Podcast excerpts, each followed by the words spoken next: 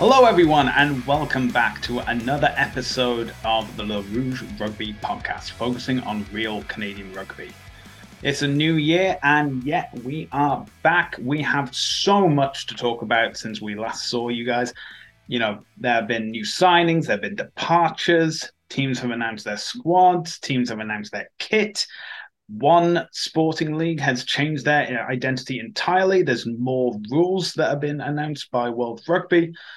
But let's keep it simple. Let's start, first of all, with my co host, Derek Brissett. Derek, how are your hey. holidays?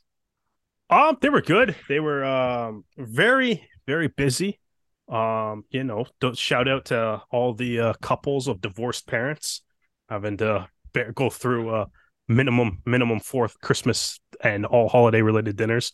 Um, mm-hmm. um, so yeah, that was it was pretty busy. Um, in that sense. Um, there was also um, one nice thing though, my brother um from BC lives out in BC now. He uh flew home for Christmas for like the first time in like eight or so years. Um, so that was nice to kind of have uh, that was nice to have him back.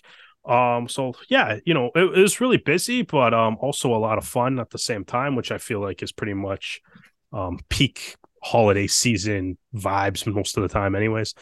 Um, how about yourself? Did you uh you get up to anything? Any any cool rugby gifts find their way under the tree?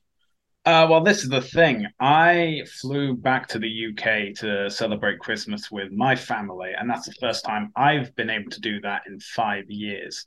Nice. So that was lovely. Um, and as such, I only had like the one suitcase. My girlfriend had another, but they quickly got filled with gifts and that and that that was rules. Then like if you're gonna give us anything, it has to be light. It has to be able to pack in a suitcase. It yeah. has to be they going over.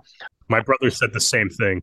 The most memorable gift I would say is that my holiday got extended by a day because my flight that was originally meant to go to Iceland and then Toronto got um, cancelled, and I got put onto a flight to Lisbon in Portugal. So I got to celebrate New Year's Eve in Lisbon at a hotel uh, just a few hundred meters from the airport.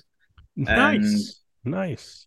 Well, that's one word to describe it. Um, and then flew Air Canada from Lisbon back to Toronto, and the, and then the, the usual rigmarole of you know adjusting your body clock, making sure that uh, you're not falling asleep at uh, five in the afternoon or anything like that.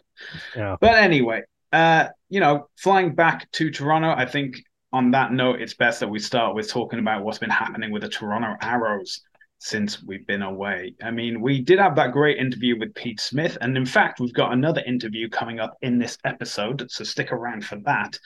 But let's talk about some other arrivals that have been coming into Toronto, besides myself, obviously. Um, so it was announced that there has been a trade with the San Diego Legion. The Legion has received salary cap, and in return, the Toronto Arrows have received the playing rights to MLR 2021 champion Corey Thomas. And I think this is a fantastic get. So it seems that from the uh, dispersal and um, expansion draft that went on. The Arrows, you know, were looking to get a Canadian name on it. They got Lindsay Stevens, and Lindsay was then traded to Chicago. And so, you know, getting another Canadian name this time with Corey Thomas, working out that trade with San Diego. You know, it seems to have worked for both parties there. You know, getting a guy who's already won the MLR Shield, who's, you know, making absolute waves for the Canadian national men's team looks fantastic. Also, we have a new signing, Nick Hildebrand, who has returned from sabbatical, and he'll be uh, linking up with the Arrows soon. And probably the latest and most interesting signing is Ramon Ayarza um, from Chile, who has been playing for uh, Soyaux Angoulême uh, 15 Charente in the uh, D2 in France. He's been playing. He's been playing in France for I think like nearly close to a decade. So a wealth of experience coming over, and you know if uh, Chile has to had to knock out uh, Canada to get there, and if Ramon um, plays for Chile in the World Cup, then technically Canada are playing in the World Cup because playing for the Arrows makes you an honorary Canadian. So Is that how is that how that works? Yeah, that, I mean that's absolutely like Gaston Mieres. If he plays um, for Uruguay, then Uruguay is technically Canada as well. That that is one hundred percent how it works. But I don't make the rules. I'm just saying that's how it works. I think I think though, like Uruguay is, I feel like everybody's second favorite team, unless you're Uruguayan, then they're your first favorite team. But I feel like for everyone else around the world, um, the way that entire squad kind of carries themselves, especially after the 2019 World Cup, um, and they yeah. seem to be like everyone's second favorite team. Well, they are America's one as well, so you know yeah. they've definitely they've definitely come on leaps and bounds since. Uh, I think it was in 2015 when they, you know, celebrated as though they won the World Cup when they just scored a try. Yeah. That's how far these guys have come along. However, uh, we also had on Boxing Day from our friends over at America's Rugby News, we had an MLR off-season update on the Toronto Arrows.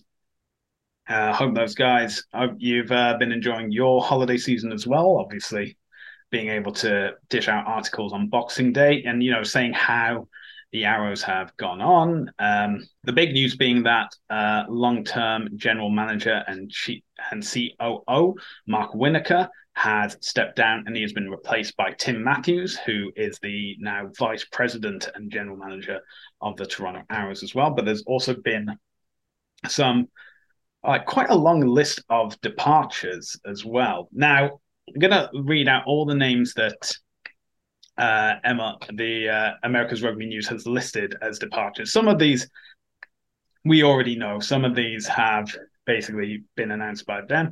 So we have Cole Keith, Andrew Quattrin, and Spencer Jones are off to the New England Free Jacks. Roland Foley uh, has joined with the Seattle Seawolves. Uh, Siaki Vikilani is part of the long list uh, for the training camp for the America Raptors. We have Sam Mace, who is playing for Leeds Tykes in the UK. We have Will Kelly, who is playing for Chinnor in the UK as well. Uh, the following list is now just list of departures. They haven't been announced as with a club as of recording. So we have Kyle Bailey, Toma de la Vega, Ollie Knott, Marcello Wainwright, Taitusi Vikilani, Chris Bell, Andrew Ferguson, Weta Tafuga, Denon Robinson Bartlett, Matthew Hood, and Gaston Mieres. Now, admittedly, some of these guys had also basically posted on social media that they had making a indication that they were leaving the team. So some of these aren't, you know, completely out of left field, but that is a, quite a long list of departures. But you know, if um, this is where uh, their rugby journey ends. You know, we are obviously very grateful for their time in Arrow's colours, and you know, once an arrow, always an arrow. So we thank them for the stuff. But as we've seen with uh, Avery Oitomen, guys can take some time off. They can come back. You know, doors always open if uh, if all the uh, all the stars align, and you know, I'm sure all the fans at least would be more than willing to welcome all these guys back. Yeah, so absolutely, man. That's a quite a bit. To, do you want to dive into anything a, a little bit deeper? that's quite a quite a hefty wrap up for. Uh, so what yeah, happens when you take about a month off? I guess. I, I guess so. I think uh, so. Obviously, um, Razor Ramon Ayarza is quite a signing, I think. Interestingly, in the article of um, American Rugby News, they say that a third hooker is needed, and you know, they found that third hooker. So that seems to work out quite well for the Arrows. And, you know, definitely interesting to see what uh, Ramon will, uh, what impact he'll have with the team. And it's definitely be interesting to see. He's even uh, spoken that he's um, been speaking with uh, the Arrows coach, Francisco Deformes, regularly. Um, that's uh, he's been chatting with Pete, the Arrows staff. So, and his objective is to play for Ch- play for Chile, you know, Canada too, at the World Cup next year, and believes that playing in MLR will give him the best chance. And you know, um, you know, incredible resume as well. He helped um, SA15 uh, gain promotion to the D2 uh, last season. So he's had a couple of injuries, but he says that his body's feeling great, ready for a new challenge at a high level.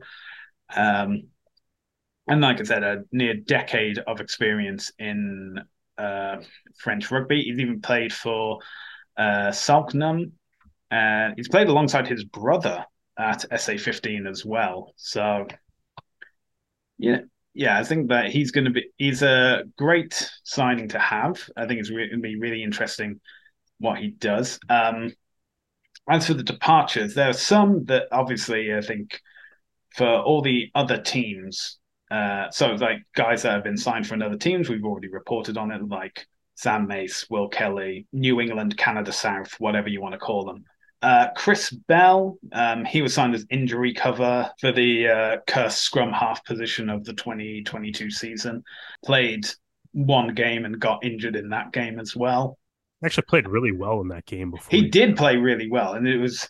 I think what was really heartbreaking is when he did go down injured, he knew immediately yeah. that his season was over. Um, yeah, it seems like there have been a lot of changes, but there've also been a lot of new guys coming in that we've reported on like all through last year, as well as um, yeah.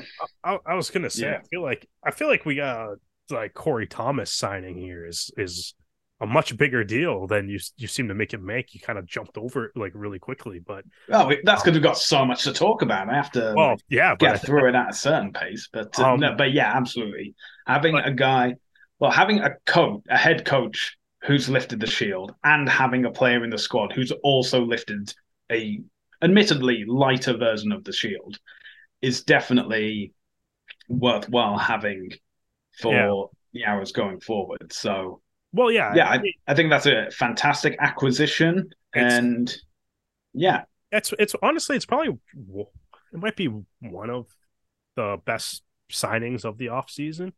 Um, I'm sure we'll we'll get into a, a, full list later, but um, or later on in uh the you know as we build up to the uh, start of the season. But yeah, you know, as you said, Thomas comes in. He played with the Giltinis, so he is obviously you know has that championship experience. Um, after playing for the Giltinis that first year, kind of burst onto the scene with the Canadian national team. Um, so you got a little bit of a built-in chemistry and stuff already with a lot of the other Arrows players that are on the Canadian national team. Um, he seems to fit in very nicely, kind of looking at the roster, um, with you know, with as the locks right now. Um, lock and back row kind of looks very strong for the uh, for the Toronto Arrows, I think, and I mean, it's uh it'll be interesting and kind of see how things you know shake out at training camp which has begun this week right mm-hmm. uh but you know you know what i mean it's like mike shepard mike shepard's the captain or was the captain last year so that is also kind of an interesting twist to it but um it'll uh be interesting to see like how uh, micah torrance reed kind of um performs during camp too um and kind of mm-hmm. see who starts uh you know coming away with uh you know earning those that four and five jersey at um you know, uh, for the the home op- or the season opener. But I mean, Thomas obviously really fits in at lock. We've talked about how um the there's there's a bit of depth in the back row for the arrows with like Rumball, O'Neill, um, Rutten, Edey, Larson. Um, yeah. although Edey and Larson probably a little bit more of um eights. Um, so it, it is interesting because you know Rumball and Rumball O'Neill, Flesh obviously all have MLR you know, plenty of MLR experience. O'Neill, um, I kind of feel is really starting to come into his own in the second half of the season last year. Rumball is obviously proven time and time again to be, I don't know, for my money, the best flanker in MLR. Um, mm. and, you know, his breakdown still numbers is really, you know, it's the only argument you really need in that um in that conversation. Yeah. Uh, uh, Rutten obviously as a draft pick, that'll be interesting to see how he goes. Um, but either way, Thomas having that flexibility to go between um the second row and the back row real is a you know is a massive pickup for for the arrows to have a player of that caliber that you can kind of shift a little bit throughout the lineup if needed. So I'm really kind of excited to see that. He's obviously he's racked up plenty of tries for the Canadian national team in his 11 caps too. And you know, um, LA again last year he was part of one of the better teams in the league last year, and obviously um, that ended in the most bizarre fashion imaginable. But um, you know mm-hmm. he's got that that you know MLR championship experience, right? Um, as you said, he's uh, one of he's the only player on uh, the Arrows to have won the Shield, right? So that's obviously you know that is also a good thing to kind of have come into the room. So like as you kind of mentioned with uh Ramon Ayarza, um, you know, obviously there was still there was clearly numerically a need for a hooker um prior by the time we last recorded a podcast. So it's nice to see that they added one. Um, it's really nice too because it seems like they've the Arrows front row seems a little bit bigger than last year. Ayarza is a bit of a taller hooker, six one. Um, so you know that that's nice. Picking up Hildebrand too. It's a good. You know, obviously he's played for the Pacific Pride and Houston, so that's another uh, solid Canadian player that can come in. Um, with obviously with Keith and Quattrin heading out the door, right? It's uh, you know, the front mm. rows obviously an area that uh needed to be addressed and you know i think they did a pretty good job and also there's obviously denver fat too who was a draft pick so that's always curious to see how those guys go in their their first year because i kind i mean i kind of feel like i think the draft in mlr is uh, really a lot of fun but it's um you know it, it still seems like a lot of the guys can kind of still be a little bit of I think there's still some question marks around how well the guys actually or end up performing like in the season or how much they even they even play. Obviously, there's certain guys that stand out a lot more than others um, mm-hmm. from the mm-hmm. previous draft classes, but um, I think that'll be fun. I mean, ultimately, I feel like the pack looks really good. Um, the back, the back line, um, also looking, also looking solid. And I mean, we're we're gonna talk to uh talk to one of those uh players that's on the back line uh this uh later on, but it's um you know it's a it's a solid looking team so i'm kind of like i'm happy with the way that it's shaped out they uh you know, added a couple big names over the break, um, which are guys to get excited about. Um, Tim Matthews coming in, new VP, new GM. Um, excited to see what he does with the squad too. Obviously, uh, Mark Winokur um has a lot to do with you know bringing professional rugby to Toronto to and to Canada as a whole. Yeah. Um, he was massive, massive part of that. Um, so you know he should be obviously immensely thanked for um his efforts in you know f- um the creation of the Toronto Arrows, and or even going back to the Ontario Arrows days and um you know the Ontario Blues and all the work that he's done for that. Um, mm-hmm. it looks like based on the press release he's still sticking around the team, so um hopefully you know it'll be nice to see him on like match days and stuff. Yeah, um, and he retains his position as co-founder, and he oh. now just becomes a senior advisor, reporting to Bill Webb. Perfect. Yeah.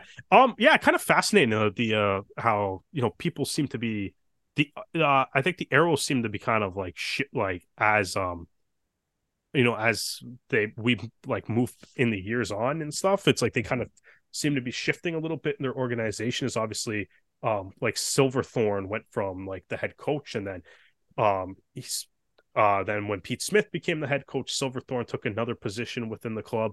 Um, so it seems like Winokur's sticking around too. It's, you know, obviously the Arrows always talk about their culture, and it seems like a lot of guys, you know, everybody's even if changes need to be made, they're finding a way to make it work like with everybody still there.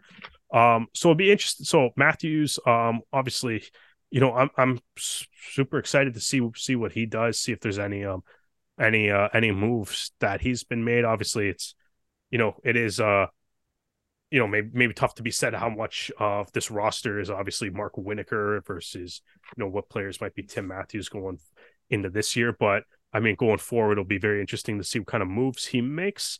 Um, because that's uh you know obviously anytime you change your GM, it's a very very noteworthy um event. So I'm um, excited to see what he has and uh you know, it's um, obviously the first week of camp, so we got plenty of other news just from yesterday, basically, to go through. Yes. So three teams have announced their um, starting 2023 squads.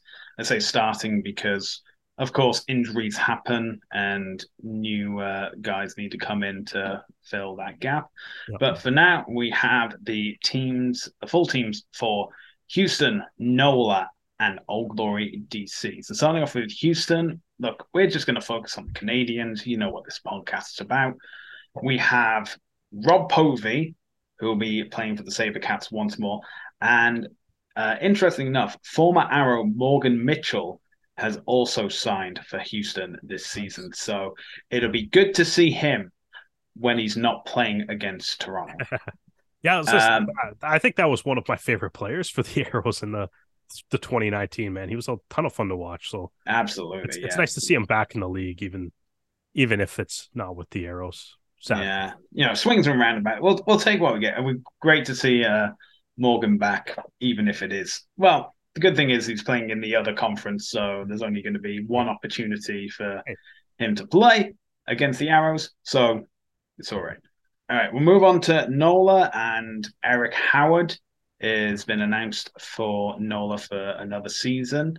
Nice. Yeah, I mean, I mean, it's got to be tough when you're the uh, only Canadian on your team, and you've got to be like, guys, I'm the reason why we're winning, but you can't tell them that. You have to just, uh, well, we'll see, we'll see. Anyway, and for uh, DC, we have the announcement at uh, draft pick Cali Martinez is with the team. Uh, Graydon Bowd, um, which may have been spoiled by Rugby Canada, mm-hmm. and um, Old Glory stalwart Doug Fraser is back for DC. And uh, unfortunately, while Luke Campbell did previously announce that he was going to spend another year with um, DC, he has decided to announce his retirement on injury grounds. Now, Campbell has, um, you know, not only played for DC, he also played for the Arrows in their inaugural season. Uh, and as a Canadian international and a friend of the podcast, you know, we're really sad to see him go, but we wish him all the best in uh, the next steps of his uh, career, whatever that may be. So to Luke, thank you so much. All the best. Yeah, man. Luke Campbell, he was a fun interview. It was a good time when we had him on, and obviously, um, he has the the fun distinction of being the first former Arrow to play against the Toronto Arrows. So that's uh, yeah, that's that'll be uh, your fun piece of MLR trivia um, that you can take with you for the evening. Um, yeah, Martinez draft pick. That's obviously exciting. Graydon Bowd. Great to have another Canadian fly half in the league. Um, that's obviously something that's very needed. Eric Howard's just a, you know, NOLA legend. Yeah. right. You know, rugby can't retire numbers, but I feel like if uh, if you could, he would uh, probably have his name. I guess you could probably do like a Ring of Honor or something. It'll be interesting to see what MLR teams do with uh, how to honor players post career. Um, but I feel like Howard's going to be one of those guys. Um, Povey and po- you know Povey again, same kind of thing for Great and Bow. Great to have more Canadian fly halves in the league. Um, yeah. and uh, Morgan Mitchell, yeah, welcome back. To, it's cool. Um, yeah. Morgan Mitchell technically not Canadian, but we're just acknowledging that for um, former arrowness. Tech- yeah. yeah. By technically not Canadian, I mean he's not Canadian, but well, well, that's the thing. If you play for the Arrows, you're honorary Canadian. Honorary Canadian, right, right. I, right. I yeah, I went over this at the start. So. Yeah, right, right, right. Nope, you're right. You're right. All right. So now we're going to take an artistic twist because we've had two more kits been released since we last uh, saw you guys. We have had San Diego Legion have announced their home, away, and their camo kit, mm-hmm. and the Chicago Hand Chicago Hounds have announced their home and away jerseys. So I uh, so I'll start off with uh, San Diego. Um, the home kit is a mixture of uh, black to red with black shorts, black socks. The uh, away kit is white mixed into black with white shorts and white socks, and the camo kit is um, you know that yeah, well it's camo. It's, it's, it's kind of hard. Yeah, It's, it's in the name. Yeah. Yeah, um, with uh, black shorts and black socks, and it seems that their sponsor for the jersey this year is Kings and Convicts, which I'm not entirely sure. It's a brewery. It's a brewery. It's oh, a brewery. fantastic! Yeah. So Kings and Convicts Brewery. Um, I know. Is... I was. I, I, googled it as soon as I saw it. I'm like, that's a very interesting thing to have written on your jersey. It's a brewery, which, in all honesty, that's a really, really good brewery name. Yeah, and um, on these, uh, so on the home and away kit, they have the logo of a Roman centurion, uh, so a legionnaire, I should say, on yeah, uh, the kit. And I gotta say, this is a return to form of yeah. uh, kits for San Diego. I think like last year's weren't that great. No, this is definitely the San Diego from like 2018. yeah. Yeah, this the return of black and red just works so well, and you know it's great Yeah. to see them. Yeah, it does. Um, honestly, I think San Diego last year had my least favorite kit in the league. Um, didn't didn't like it at all.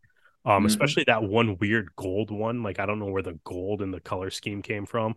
Yeah, that was a choice. Yeah, didn't like least. didn't like it at all. Nice to see them kind of as go, a little bit of like going back to basics here with the color scheme. Um, I like the big Legionnaire helmet on the waist. That looks cool.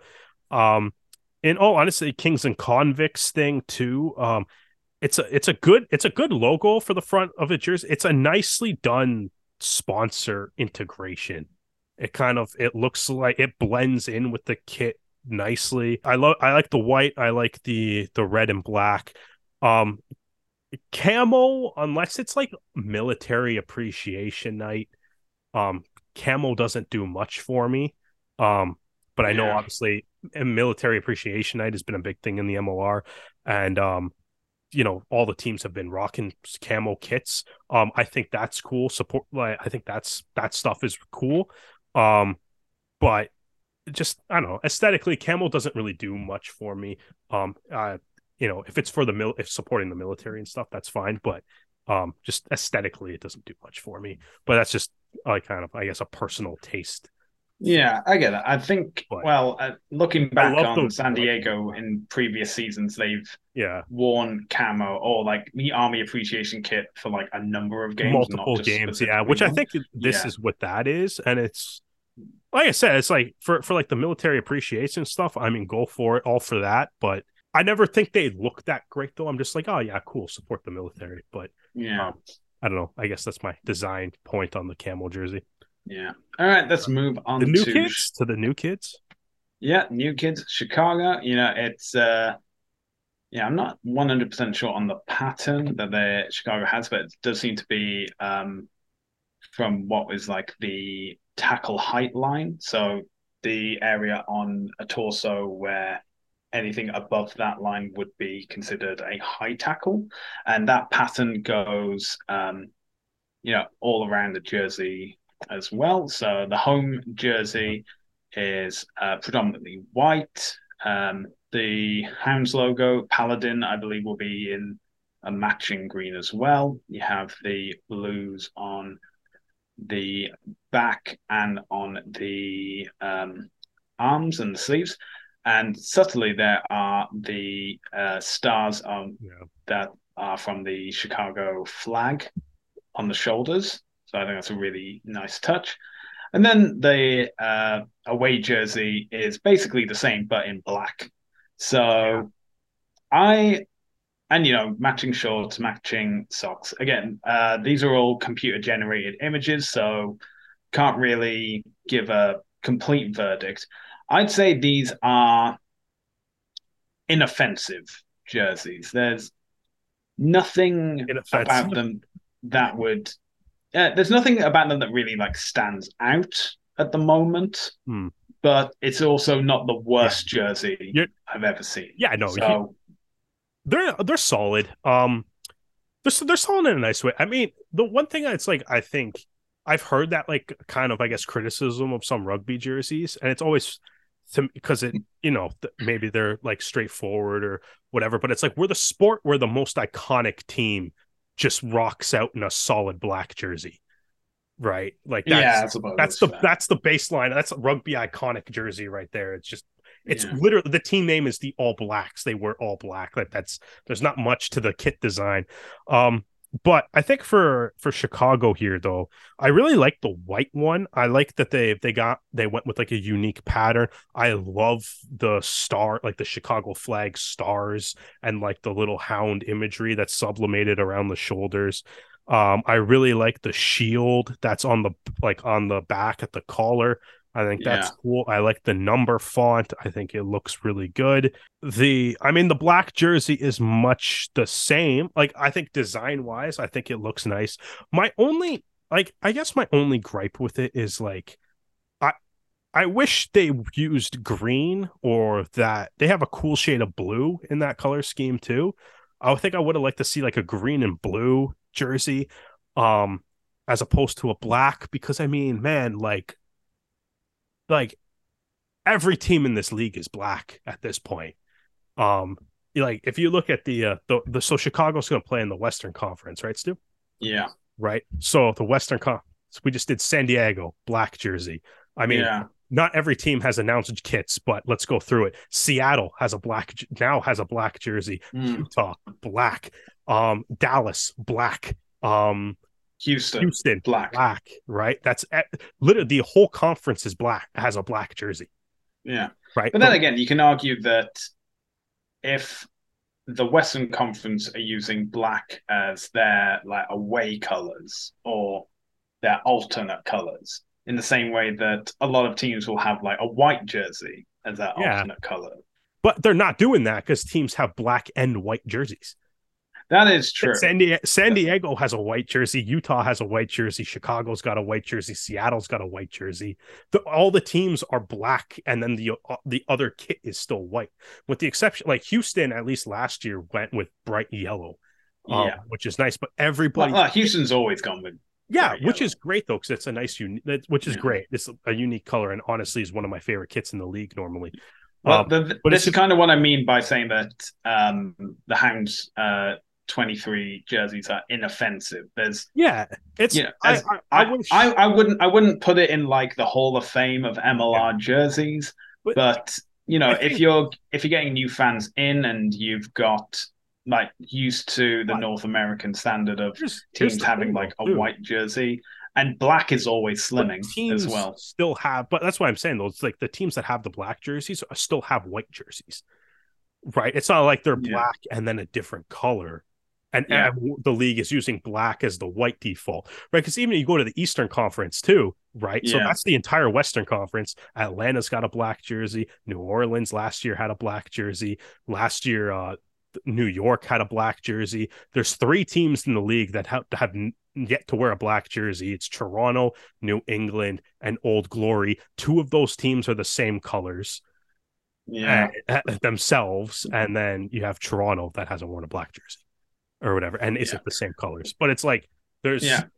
I I don't know. I wish uh that's the one thing that makes me sad about Austin not being in this league is that it's like, oh, I like the bright orange, uh, the color Yeah. combo that no one wears. Yeah, I I think what I'd like to see in 2024, or even as like a third jersey, Yeah. is a solid green. Uh, or Yeah, what green, or green like, is like, like the primary back- color. Yeah. Like I would like, yeah, like that's all. Yeah, that's exactly what, like even like Dallas and stuff. Like I would like, like if Dallas, I mean, I know obviously Dallas is also green now, but if they went like green and white or something, or like, Yeah, um, like I don't know what their kits, I don't know what their kits are looking like either. I think that's another thing that's like, it's like I don't know. I feel like the kits should kind of. They're, we're at training camp. I feel like they should be out by now. Um, yeah. I think I- all, I- all kits should have been released at this point. Yeah, I, I feel like I feel like ideally, and I know this is a weird off season, so maybe there's um, you know, the league kind of had bigger fish to fry for most of Yeah. the off season, I think. Um, so like maybe th- like I'm willing to give a pass on it for for this year, but I think like I I feel like the ideal time if the league is going to start in February, like I feel like the ideal time to release the kits is like around American Thanksgiving Yeah, then people can do like it as part of like their Christmas shopping and stuff. yeah. That that is what right. they did uh, for like 2019 into Yeah. 2020, and Yeah. I I still don't understand why the league hasn't. Well, it's, it's interesting that. because like in previous years, it's been all 12 or all however many teams were in the league at the time. Yeah, It's at the same at once. And then right, this is the first year where it seems like teams are doing it on a team by team basis. And Yeah. it just feels really slow and like drawn out and stuff. Uh, Like I'll, obviously I'll be honest. In, in my opinion, it feels unprofessional. I don't know if I don't know if I would say it feels unprofessional, but it's just like I I feel like it feels like it's taken very long to release. Yeah, that but that's that's the point. Unless- Is that in with previous years you've said you could add like a team, like even when LA back in 2021 didn't have a an away kit to show yeah, to everybody ripped people. I thought that was unprofessional. Which as is well. also This- interesting because Chicago's released their kit before half the league. Yeah, but that's but that's my point is that I think that um, if we're if the league is going to be releasing kits, and yes, you can say you know teams have can release their kits whenever they want to, but I think there Yeah. should be a hard date set. I again before um, American Thanksgiving, I- saying that Yeah. if you would- have not released your kit by this date, we are going to do the, um, you know, like the league wide uh, all kits reveal on this date. So you can either do it the same date, or we're going to do it, and you'll, I mean- or and you can pick before. And, and but that's just my opinion. I like I, I don't know if that's necessarily the solution. Like I don't think like I like the kit drop of it all at once a Yeah. lot better than the way it's happened this year and the way it's been staggered out. That being said, it's like some of the teams, um, especially New England and Utah, absolutely killed it with the way they dropped their kits yeah, like that the, the videos and the media that they put out associated with their kit release was incredible. Um and i think that's uh they did both those teams did a really good job of that. I just think like yeah like i mean like as a fan and stuff there's the curiosity of like i i want to see what my favorite team's kit's gonna look like. Um especially Yeah. when they they take when when's the season starts? What february 17th that's in what five weeks yeah. Five or six weeks. yeah, Yeah, five five weeks. There's preseason games that are going to be happening in like four weeks, give or take. Um, right. So it's there's Mm. preseason games that are going to be happening in like four weeks, give or take. Right. So it's um, you know, it, it, it would be cool to kind of see like even a a team like say like Old Glory kind of did a little merch drop earlier today, and they got like a little like I don't want to say it's like a new logo, but they kind of got like a new like word mark and things that they've been using. I'd be curious to see if that's going to be incorporated in some way on their kit for this year or like what teams are going to do. That being said, like to be honest, like I don't necessarily think that the MLR teams need to change the kit every year. Um like I I think you can do a lot for like building your brand by wearing the same or similar things um similar kits year after year. I think it helps uh, with a little bit of brand recognition but it seems like the way that we've been going is that there's always new ones each year. So now it leaves you curious to see what they look like. Like i mean to like for example like i love the arrows kit. If the arrows came out in the same kit they wore last year i'm stoked. Because i think Yeah. like right? But um based on the idea that every year there's new kits i kind of want to see what the new kit looks like um yeah, exactly. and it's uh it's very close to the seasons but it's also it's very close to the season and it's been a very long time since i believe utah was first with theirs um right it's just feel it's been a very long time and we still Yeah, haven't seen it- half the league Yeah, yeah, I think that's the main gripe for me is that if these had all been released in the space of like a couple of weeks, I'd be fine with it. But we we're now spanning Yeah, like, it's- and it's been a it's it's it's a drag at this Yeah. point. anyway, it's out of our hands. Hopefully, it can be resolved for next year. Yeah. Well, it's a new year, and that means new rugby happening because uh, Superliga America de Rugby uh, has expanded into the Northern Hemisphere and has officially rebranded as Super Rugby Americas. We did talk about this uh, previously last year, but we now have much more details that have come out. So, uh, the big news is that uh, the 2021 champions, Jaguares 15, have uh, been removed from Super Rugby Americas, but they will be replaced by two Argentine teams. Uh, Los Dogos uh, 15, and they'll be based in Cordoba, and Pampas will be based in Buenos Aires. Uh, Los Cafeteros Pro, the Colombian team, have been replaced by the new expansion team, which are the American Raptors based in Colorado. Uh, Olympia Lions uh, with Paraguay have rebranded to Yacare 15, and Selknam, who are the Chilean team, Penarol, the Uruguayan team, and Cobras 15, the Brazilian team, remain completing the seven teams for the 2023 season. This will be a 12 rounds home and away fixtures over 14 weeks. So the American Raptors will be spending the start of their season in um, South America before coming back and doing their home games and then finishing off uh, their season in South America. And it's been announced that the semi-finals and finals, which will consist of the top four teams of the league, um, no matter who wins those, including the American Raptors, all of those games will be held in South America. So is it a new competition that's coming forward? And I believe at the time of recording, we do have um, fixture date announced. The first round of fixtures will be on the weekend of February 18th, with the final round taking place on the 26th of May and the semi-finals and finals taking place within the first two weekends of June.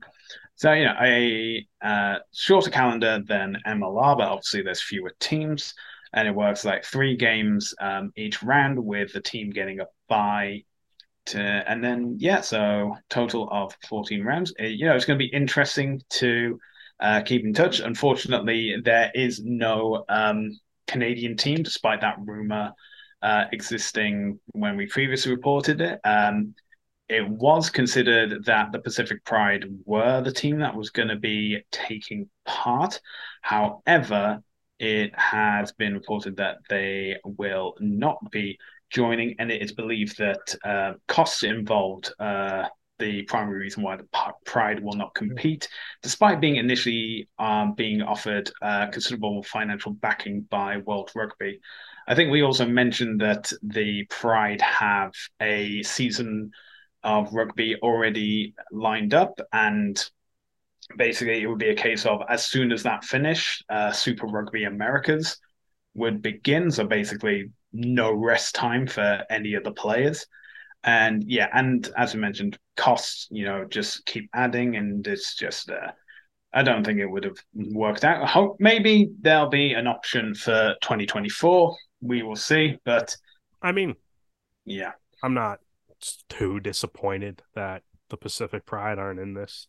Um, even yeah. like even, even the Raptors, it seems weird that they're in this too. Um, yeah, I think I think they, it's they one went, of these. They went really quickly from we're going to build a team of um, like athletes from other sports and try to convert them to rugby players to kind of reverting back to what the Glendale Raptors were.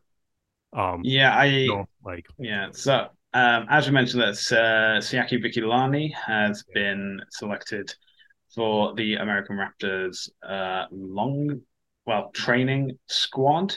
Yeah, handful of other MLR players too, and a lot of and the funny and nutly enough too, like based on what the Raptors camp was saying when they left MLR, there's a handful of foreign players on the team too.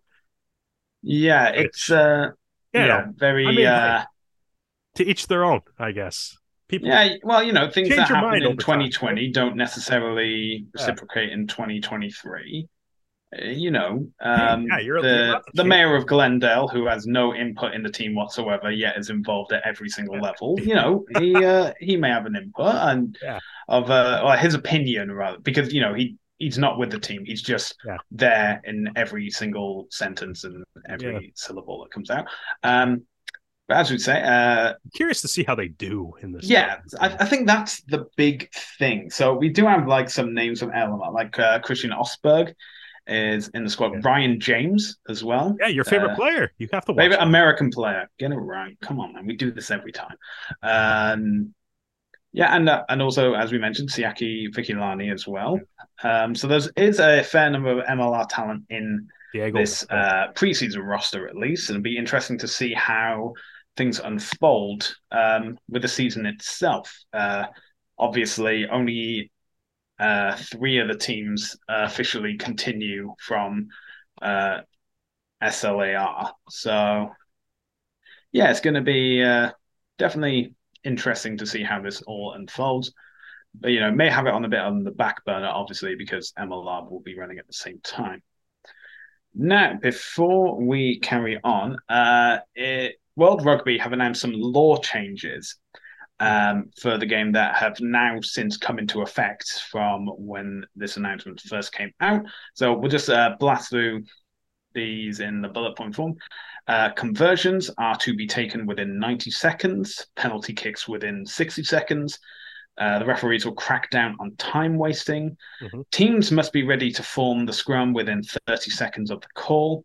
Referees are asked for less reliance on TMOs. Uh, there'll be fewer water carrier interventions. Uh, the crackdown of players off their feet at the ruck, and a clarification on deliberate knock ons. Now, some of those things, um, if you're a fan of MLR, may seem pretty familiar, especially the uh, penalty kicks within 60 seconds. Well, it seems as though World Rugby have been doing these trials um, across the world and different competitions, and it seems that they want to get the flow of rugby um, moving much faster than it currently is.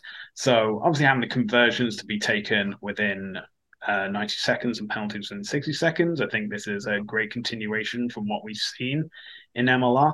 I think the big one is teams must be ready to form the scrum within 30 seconds of the call. Now, Derek, you you know that I'm not a fan of what MLR currently has in place of only oh, allowing that, that one scrum reset, but I definitely think having a scrum ready to go within 30 seconds, I think that is going to help speed up the game much faster as well.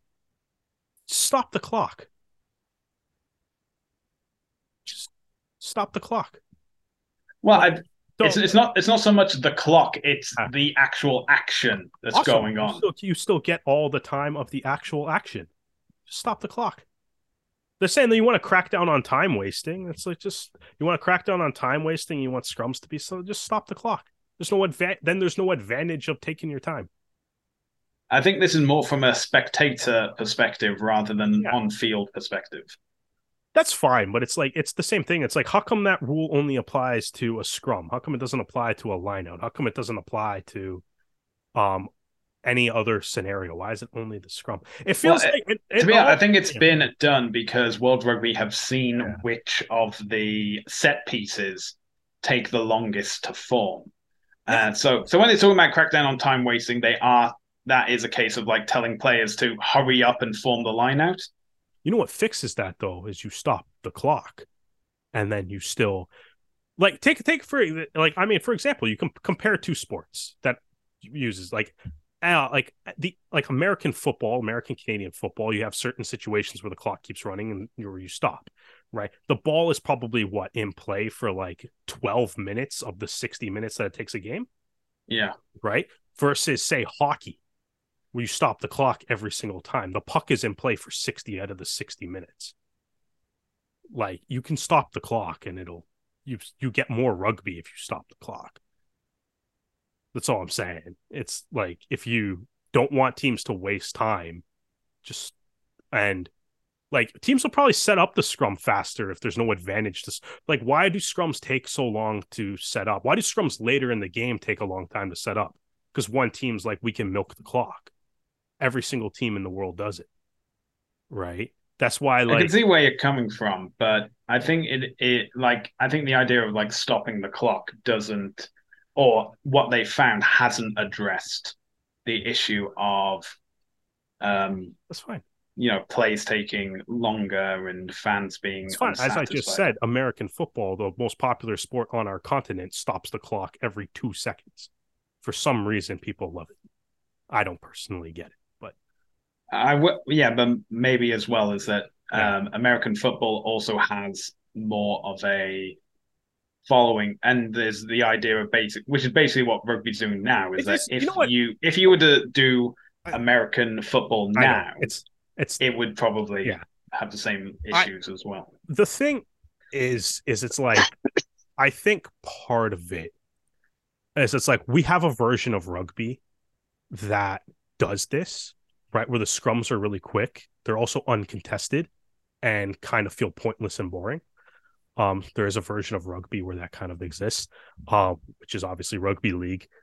But I, I think the the scrum having to set up the scrum in within like 30 seconds and stuff as like a little arbitrary time limit Um, just kind of feels like one of those things that's probably fixing a problem that the game doesn't have or that the people that enjoy it like when was the last time you were like literally like oh i wish the scrum was going was like being set up faster.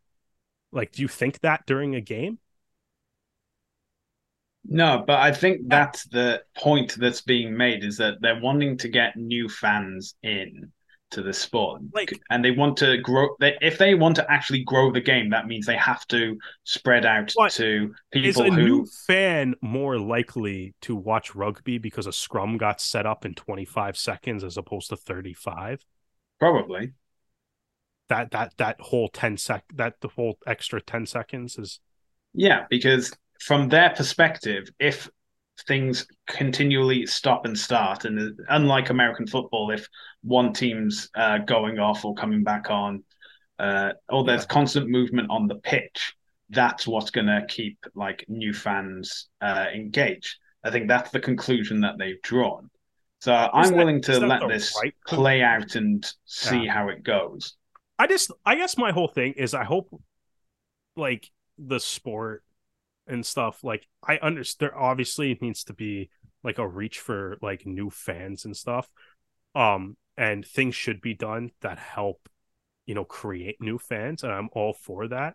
I just think some of these just kind of like especially like yeah fewer water carrier interventions um you know obviously the crackdown on time wasting there's very much like seems to be a thing of like maybe like do they feel like these games are too long? Or is there too much period of inactivity or something? But my concern is is it's like is that targeting something that's not really a problem with attracting new fans? Because new fans also come from other games and stuff. Like say if you're if you're looking to attract like a north american fan it's like in all honesty that's something that you're used to right? As you said football hockey hockey as i mentioned hockey as i mentioned even though the puck's in play for the full 60 minutes lots of periods of stopping right if you go to a hockey game live you have to sit and watch people shovel snow off the ice for 45 seconds every like 8 minutes right so it's like people are like is that i'm just that's all i'm just like i guess my whole thing is i hope it's like I will, I'm down to see how it works, and maybe I'll watch it and I'll like it. I just hope it's not something that's just like we got to change this for we have to change this thing that nobody's necessarily really complaining about. Because even like MLR fans you do the two scrum reset because that's supposed to make the game faster and everyone hates it. Right? So I'm just like I just hope we're not just changing things to be like let's just kind of make it fast for the sake of changing things but not actually identifying the problems or parts of the game that people don't want to see. That's the well, only thing I, am To be honest, about. I'd be interested to see that if having this 30 second yeah. um, call time actually makes scrums happen faster. And then if that's the case, then you can have uh, three, How? I'd say then then move it to three scrums. And then you have yeah, the case of, maybe. oh, the, well, if you're in the um, opposition five. How long does the average scrum take to set up? Like honestly, it's something I've never even C- clearly longer than thirty seconds. That's so what that's I'm saying. Like I've honestly never thought of it before, and even like the kick time and stuff. Like, like even like watching MLR, it's like there's very like out of the entire season, there's very few instances where it feels like the guy's actually getting close to the time limit. Like there's a couple that are there. Obviously, there's some moments where the wind blows the ball off the tee and the guy's got to like reset it and then they got to rush that. But yeah. like, I feel like most guys are getting it off, like getting their kickoff like well within the time still. Or you know what I mean? And I'm just like, ah, yeah. like that's my curiosity is like, are we trying to fix problems that don't exist? And is that going to not really? Because I think the Scrum reset rule is trying to fix a problem that doesn't exist and it stinks and I just don't want the same. I just don't want the same things to be constantly happening or whatever. Maybe mm. I'm wrong. Though. Well, maybe maybe yeah, I'll actually really the, enjoy these rules. Yeah. Like, I'm not saying I'm yeah. That, I I'm saying that I'll give them a try, and if yeah. they if they're great, great, and if they're not, then that yeah, can be a exactly. discussion for another time. Yeah, exactly. That's fair. Right. I've just never thought of how long it takes a scrum to set up before. All right. But now I am. So yeah. So as I say, it's the start of a new year. That means we've got an entire year of rugby uh, seasons and competitions to take part in.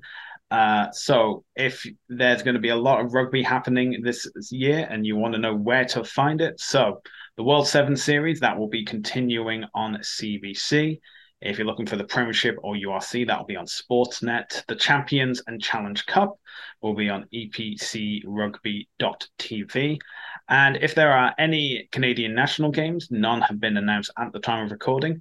Um, we're hoping they'll be on TSN. What we can definitely know for sure is that the 2023 Rugby World Cup in France, those games will be shown on TSN. Uh, the Arrows haven't, or, or the Arrows have yet to announce their broadcasting partner. It has been TSN in the past. Maybe it's a continuation this year. When that comes through, we'll let you know. And all other um, MLR games can be found on the Rugby Network. Now, as we said, we've got a player, the first interview of 2023 coming up, and it's also the first new signing for the Toronto Arrows for 2023. And just like that, we are back. And we are not only just back, we are back with our very first guest of 2023, the first new signing announced for the Toronto Arrows for their MLR 2023 season, all the way from Australia, Nick Ben. Nick, thank you so much for joining us. No, thank you guys for having me. Appreciate it. Uh, likewise. So we ask the same questions as we do for anyone when they're on the podcast. Um, so we want to know what got you started in rugby to begin with. So I first probably started when I moved back to Australia. I was pretty keen on um, keen on playing rugby again. All my most of my mates all talked about rugby at school and stuff. So I did actually start off with um with league. I started playing league when I was younger in Newcastle. It's a big rugby league city, and so all young kids play. And then um there wasn't a union team nearby that had a team in my age group, so I pretty much just waited my time until there was, and then as soon as there was, I jumped straight into it and yeah, made the move from league to union.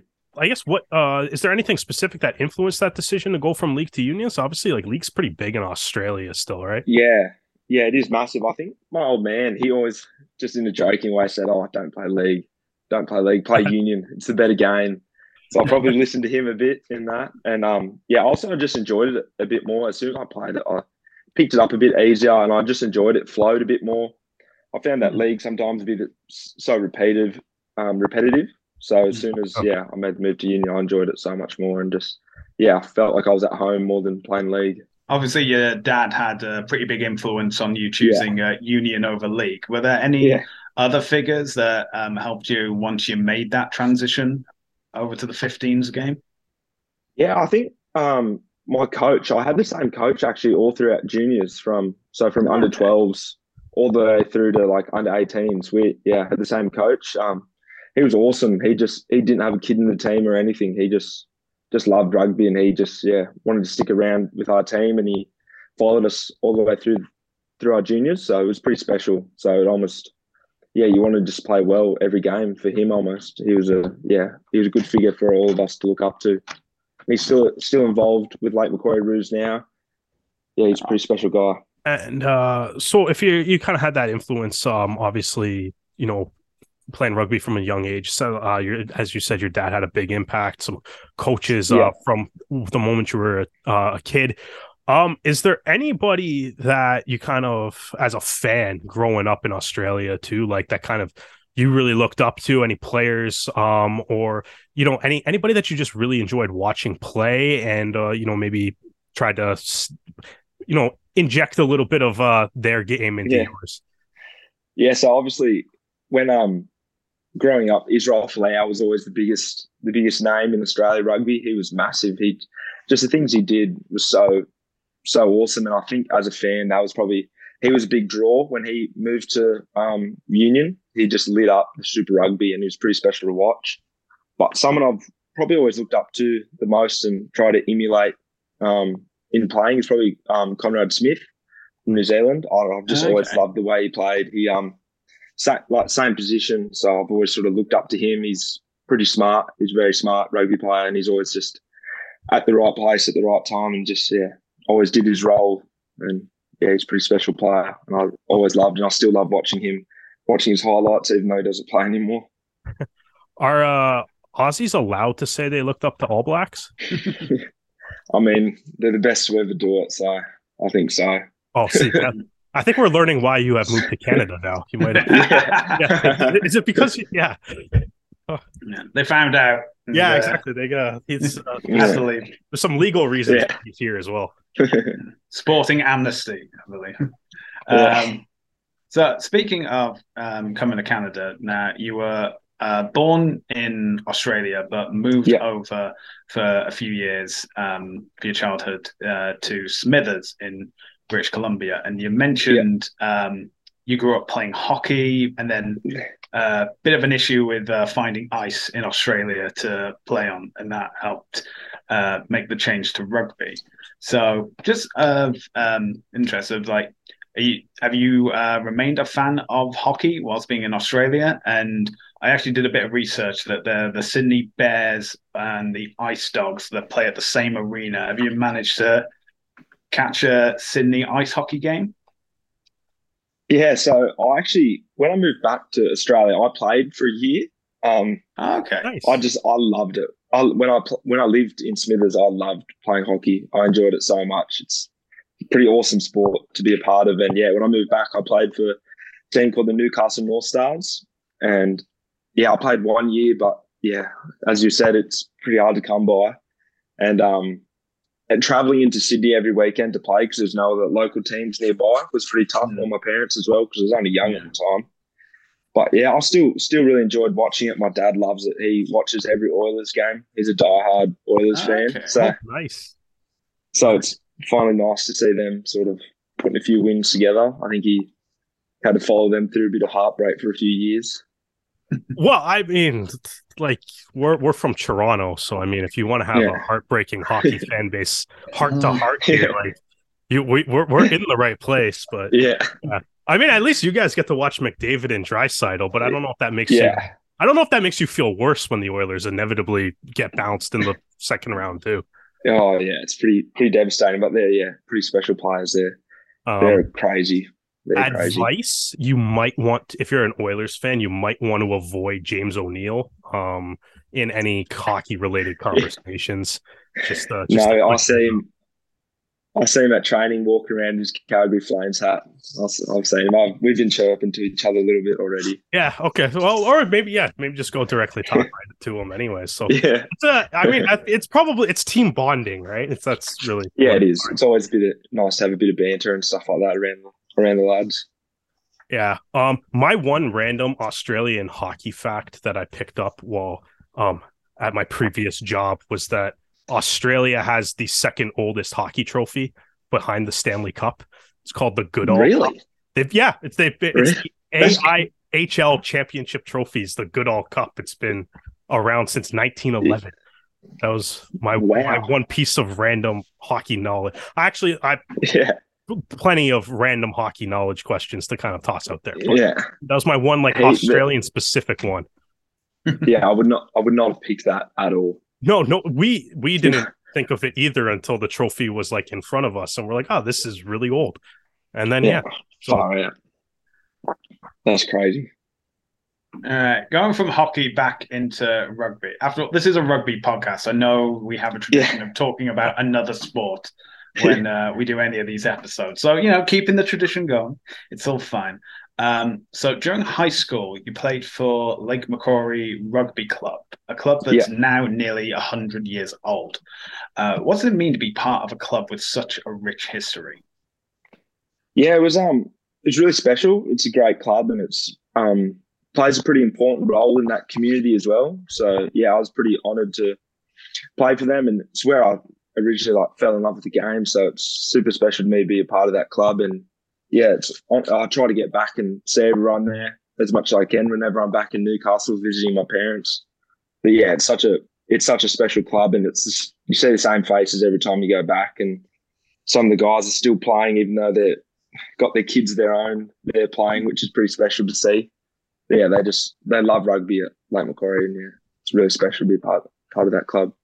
Yeah, and um, you've also played for you got some uh, Australia under 18s experience as well as like the World School Sevens. What were uh, those experiences like being able to uh, represent Australia on an international level? Yeah, it was um yeah it was super special to get to represent um Australia in the under 18 sevens. It was I was pretty honoured. Um, it sort of came out of nowhere. I wasn't really expecting it, and I got selected in the team, and yeah, I sort of just put my head down and yeah, trained pretty hard, and yeah, it was awesome, awesome experience, and uh, get to meet a lot of other players from other teams as well.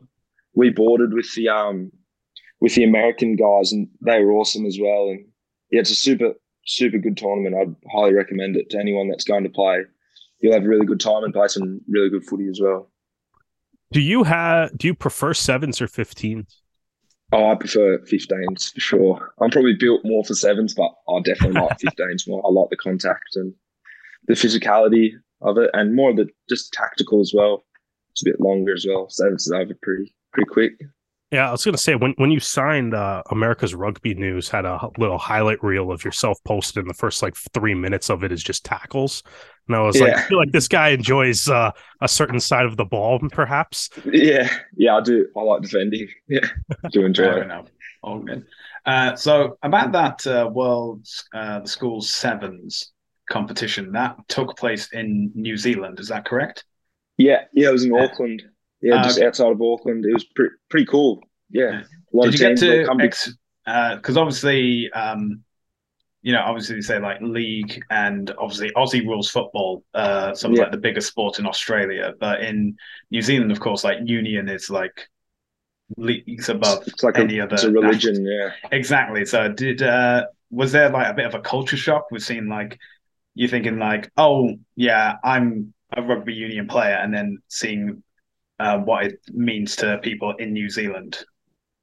Yeah, it's yeah, it is crazy. Um, the amount of people that just showed up to watch the games was ridiculous, and yeah, the New Zealand boys were were really good. They had a few teams actually, mm. but their main main squad was yeah, they were amazing, and I'm pretty sure they their team had been put together for almost a year just training for that for that tournament. Oh, wow. They um, yeah, they were. I think they ended up winning it in the end, and yeah, they were they were pretty special, and just to see yeah, when they won, they um the way they celebrated and stuff like that was pretty cool as well.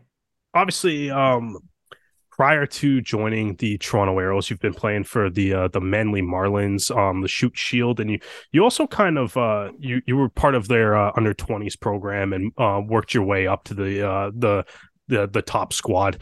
And so, what was uh, kind of your motivating factor to initially link up with uh, the Manly Marlins, and um, how'd you kind of get started with that program? Yeah, so I always grew up watching the Shute Shield, and yeah, I'd always watch it on TV with my dad, and just watching it was so fast and physical. I always wanted to play, and I always knew that to excel and go further in rugby, I suppose I had to be in Sydney. That's where the rugby is the most popular, and that's where the game's growing so much. So I knew that when I finished up school in Newcastle, I decided to. I played a few.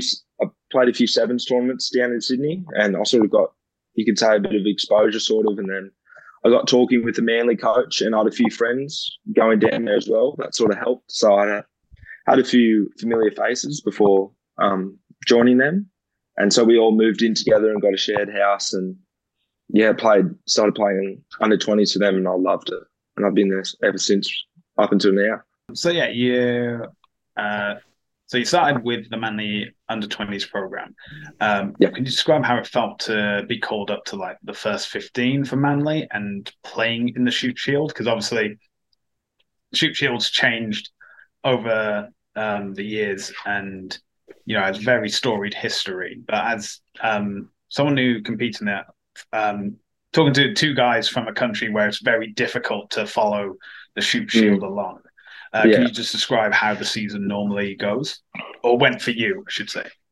Yeah, so the season, no, it sort of it starts about April and runs through to um to March. Oh, sorry, sorry, starts April March and runs through to um August. Finals in August, and yeah, it is a pretty pretty cool cool competition. I'm pretty honoured to say I've played there, and yeah, I've loved my time at at Manly. And just following off your question, it's pretty special to get called up and play in their first 15 side, especially when I was still in the under 20s program. I think it helped develop my game a lot, just seeing the physicality and speed to play with older guys that have been playing for so so much longer and just for them to share a lot of knowledge, I guess, probably helped a lot to develop my game.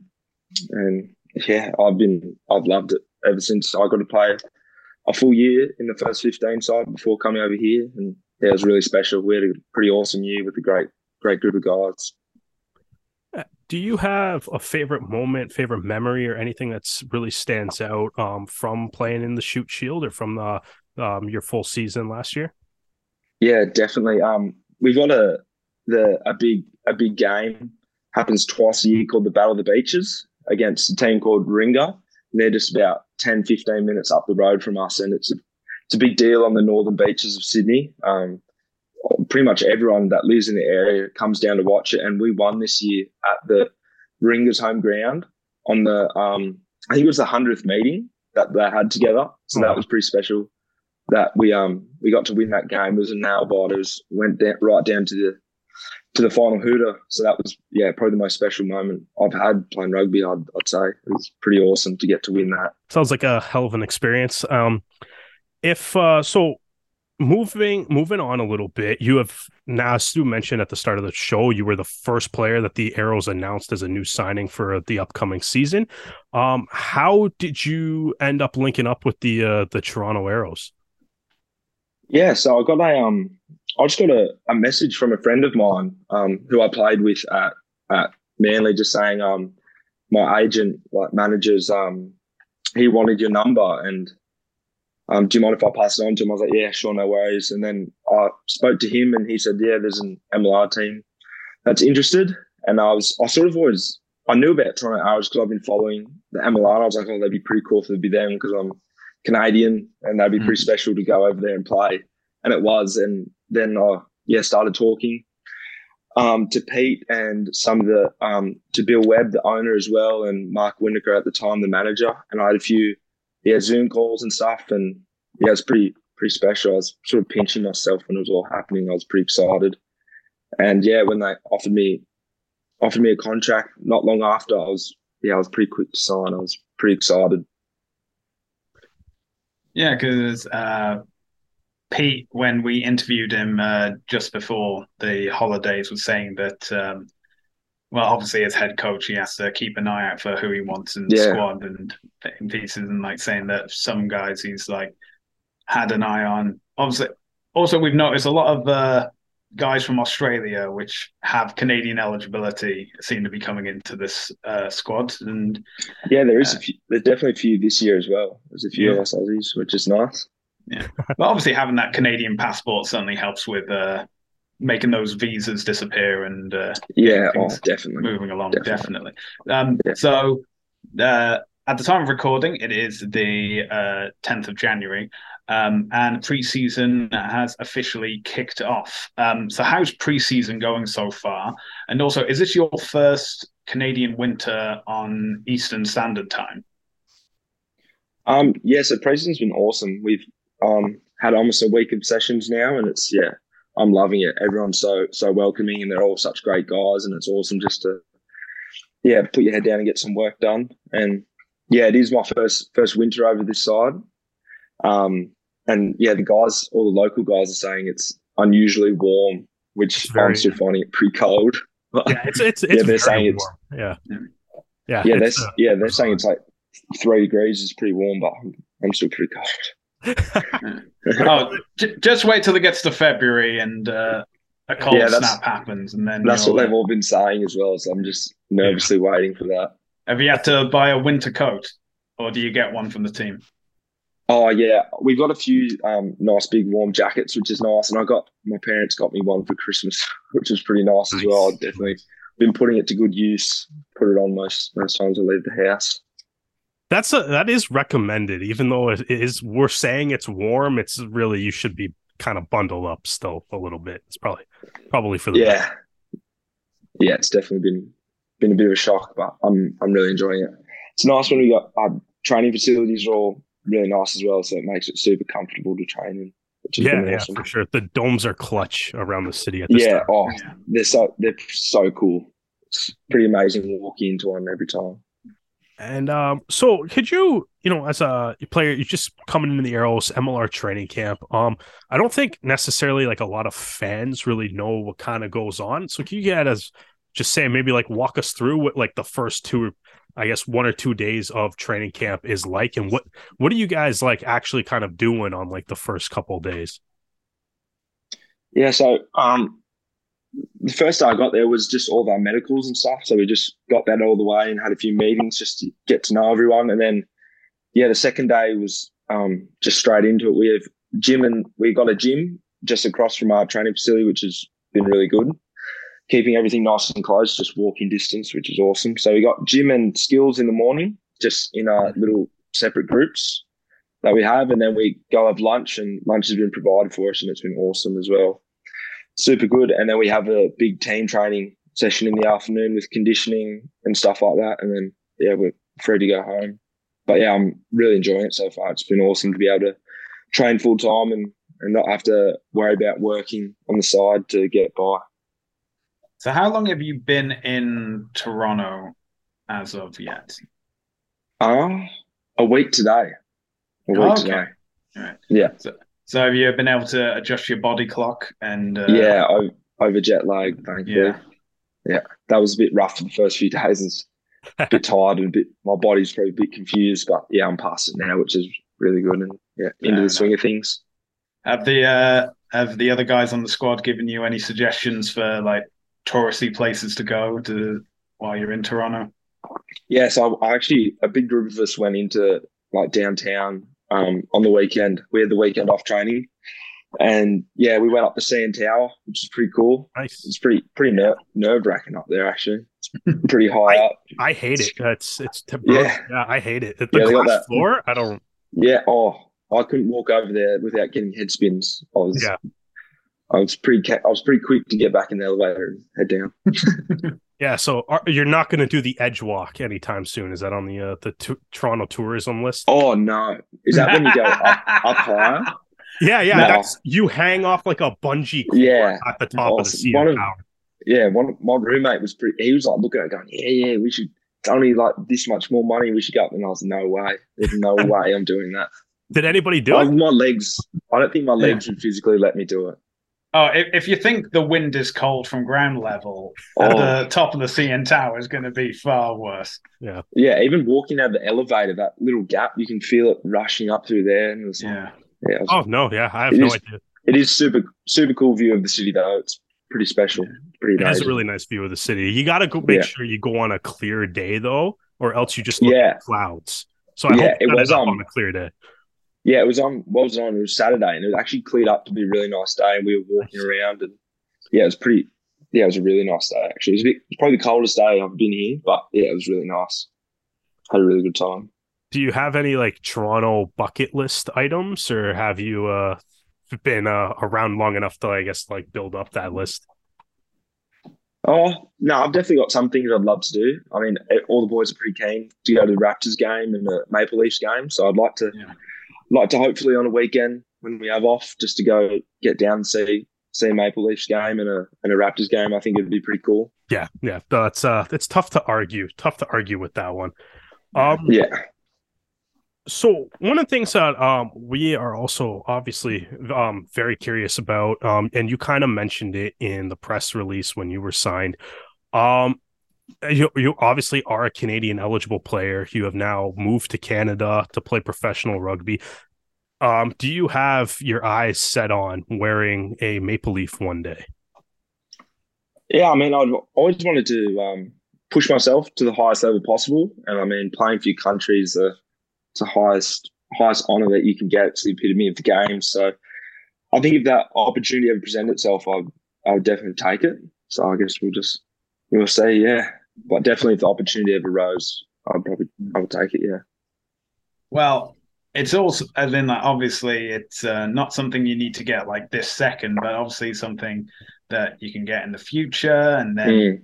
representing Canada qualifying for the next World Cup, which just so happens to be held in Australia. So yeah, maybe cool. if, if uh, Canada can qualify for that, you know, maybe your parents don't need to fly all the way around the world to see you play in the, the Maple Leaf jersey. Yeah, just uh, just on yeah, the having the back special. of your mind when uh, making those yeah, decisions. Be, oh, yeah, that'd be pretty special. Be pretty cool.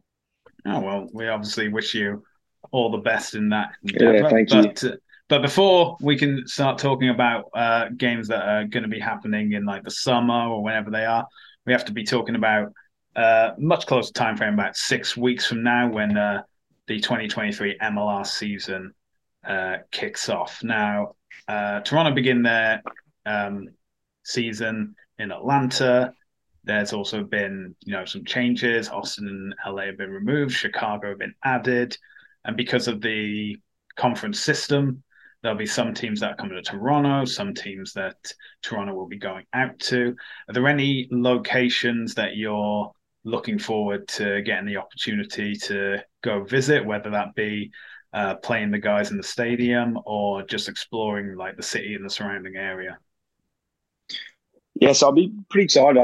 we've got an away game in New Orleans, which would be pretty cool. I've heard that's pretty um pretty um exciting exciting city, and they've got a uh, I mean, they've got a good team and a good field as well and a good atmosphere down there. So I'll be pretty excited to go down there. But honestly, I'm pretty pretty keen to play in Atlanta as well. I've heard a lot of stuff about the Fire and Ice Trophy between the Arrows and Atlanta. I think that'd be pretty special for the first game of the year as well, just to um, yeah get a verse them and hopefully get a first piece of silverware under the belt that early on in the year. Yeah, that'll be cool too, because that's a that's like that's a Friday night, and it's the uh, it's not just the first Arrows game too; it's the first, it's the first game, yeah. game. So it's a you know it should be a pretty fun way to a uh, fun way to kick it off. Yeah, definitely, especially with the Arrows history down there. Yeah, I've heard from a lot of guys that they spent um, a lot of time down there during COVID, and yeah, yeah it'd be pretty special to go down there and, and get the win for those guys as well. Absolutely, yeah, definitely. Uh, but we can't talk about just uh, where you're going to be playing. It's also playing in Toronto for the first time. And yes, there's going to be like some preseason fixtures, but uh, how excited are you to play in front of a home crowd on April 8th at the uh, York Lions Stadium? Yeah, I can't. I can't wait. I've heard a lot of um, good things about the Toronto Arrows fans here from Bill Webb. He says they're they're pretty awesome and loyal. So yeah, it'd be pretty cool to get to play on play on home soil here and hopefully put a, a, smile on some faces and put a performance together to, yeah, that they'd be proud of. And I've heard great things about York Lions Stadium as well. I've heard it's it's a pretty cool atmosphere there. All right. Well, as we said, the preseason's only just begun. Where we know there's going to be a preseason fixture against Old Glory DC. Uh, hopefully, there'll be more in the near future to be announced. And you know, we hope you get uh, all the opportunities, Nick, and we're looking forward to cheering you on when uh, the Arrows return to Toronto on April eighth. Uh, but yeah, thank you very much for your time today. Uh, we're going to end the podcast there. Thanks for everyone mm. for listening. If you um, enjoyed this episode and would like to listen to more, you can do so either on Spotify, Apple Podcasts, or Anchor FM. Likewise, if you enjoy watching our faces instead, you can do so on our YouTube channel at La Rouge Rugby. And in fact, we're across all social media platforms, including Facebook, Twitter, Instagram, and TikTok, again at La Rouge Rugby. Nick, where can the fine people find you while you're uh, in the midst of preseason training? Yeah, so my main social media is probably Instagram. I think everyone uses it. So my um, handle is just um, Nick Ben underscore. It's pretty simple. Yeah. Yeah, thank you very much for having me, guys. It's been been really good. Really appreciate it. Derek, where can the fine people find you? I'm at Brissett the Jet uh, across all social media platforms. And you can find me mainly on Twitter and Instagram at Hardman, spelled H4RDMAN. Well, Nick, once again, thank you so much for being on our podcast, the first interviewee we have of 2023. Definitely appreciate it. Derek, thank you for joining me as always, and thank you all for listening and watching and subscribing to the Rouge Rugby podcast, where we focus on real Canadian rugby. We hope you can join us again next time.